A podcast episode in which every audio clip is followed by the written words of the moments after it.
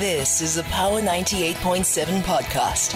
Now we're talking. Subscribe to Power 98.7 podcasts in iTunes or wherever you get your podcasts. There's more on power987.co.za. Joining us this evening to unpack the day's market performance, as he does every Monday, is Kwame Antwi from KOA Capital. Kwame, always a pleasure. Good evening. Good evening, and good evening to everyone listening.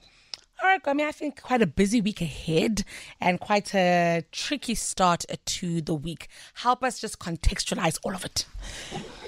All right. Um, so actually, you know, if we go back last week um, and we look at specifically European markets, uh, markets were actually quite positive, and uh, markets last week actually almost touched um, two-year highs in Europe, and that was on the back of you know better than expected Q4 results, and also the you know expectation that um, the rate cycle has peaked and that we'll probably see rate cuts uh, somewhere in March this year.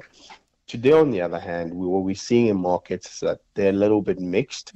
Um, started off from news that uh, you know we've always we've spoken before about the Chinese property crisis, and you know this morning we got news that Evergrande, which is a you know massive Chinese uh, property um, developer um, with about $30 billion in debt um, and you know defaulted on its debt in 2021 and for the last two three years has been trying to renegotiate with its creditors on on on how to restructure its debt. Um, you, you, uh, they went to a court to ex- ask for an extension. Um, the court rejected it and ordered the liquidation of the property. So that sort of started off the day by you know with with Asian markets a bit mixed, and that sort of followed on through to Europe. For the rest of the week, I think um, you know uh, markets would really be determined by the reporting season still.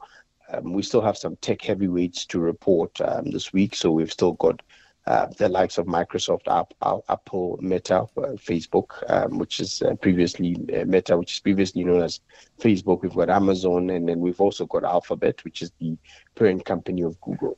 So I think you know uh, the, the the reporting season and the kind of results that they report will probably set the tone for the rest of the week. We also have some um, U.S. jobs numbers that are also going to come through um, sometime during the week, which is also going to determine the direction of, of how we end the week. Also interesting coming up this week, Kwame, is uh, five of the Magnificent Seven companies on the NASDAQ are coming out with the numbers there. Alphabet, Microsoft, Apple, mm. Amazon, as well as Meta. Keen to get your thoughts here. Sometimes I wonder if we've created a bubble around this Magnificent Seven and it's something that can pop at any time.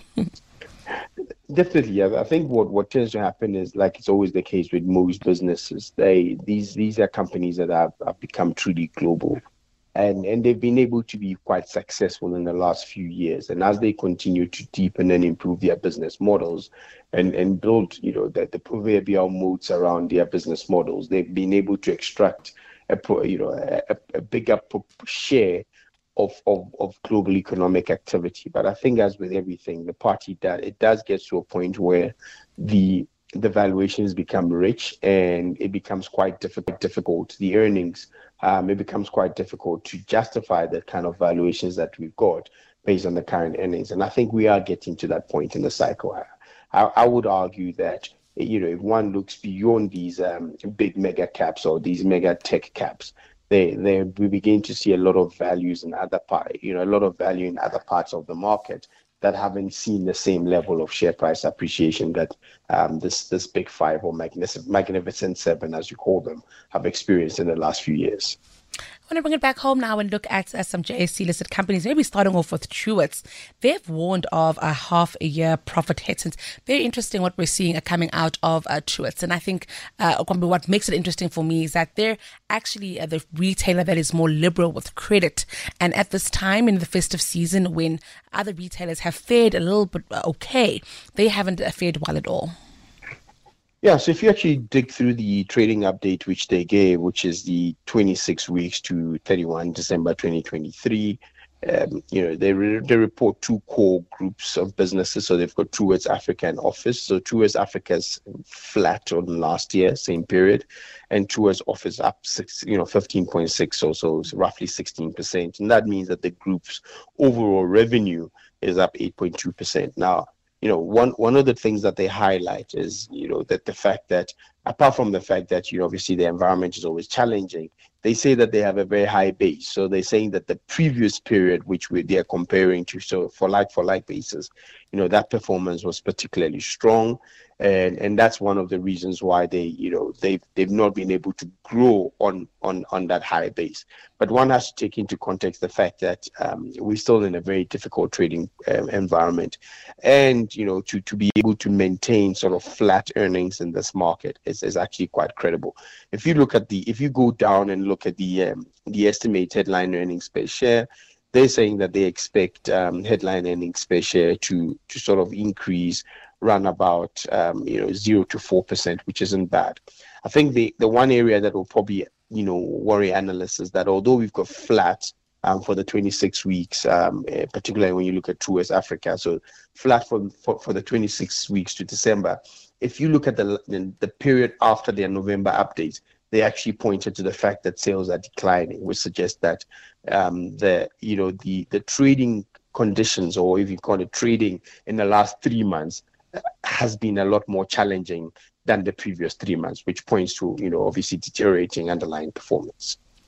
Also keen uh, to touch on what we're seeing happening uh, with uh, UBS and losing ground in uh, the Swiss fund business over the year of 2023. A difficult year for some.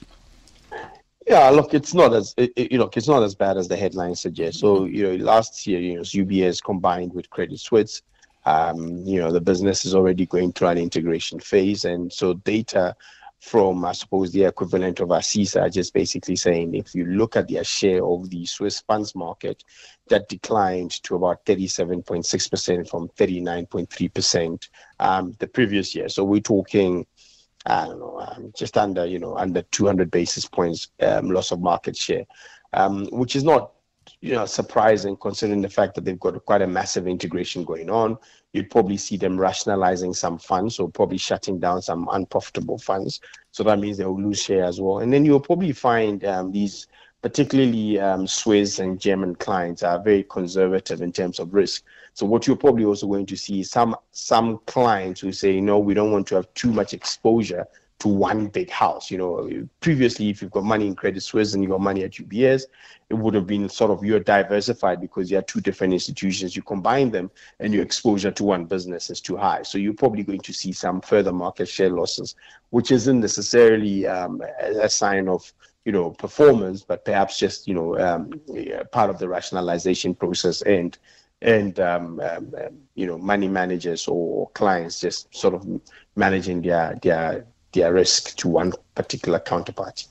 Welcome. It's all we have time for this evening. Always a pleasure getting the week started off with you, and I'm sure we'll catch up soon.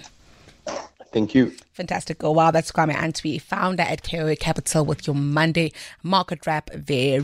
You've been listening to a Power 98.7 podcast. For more podcasts, visit power987.co.za or subscribe wherever you get your podcasts.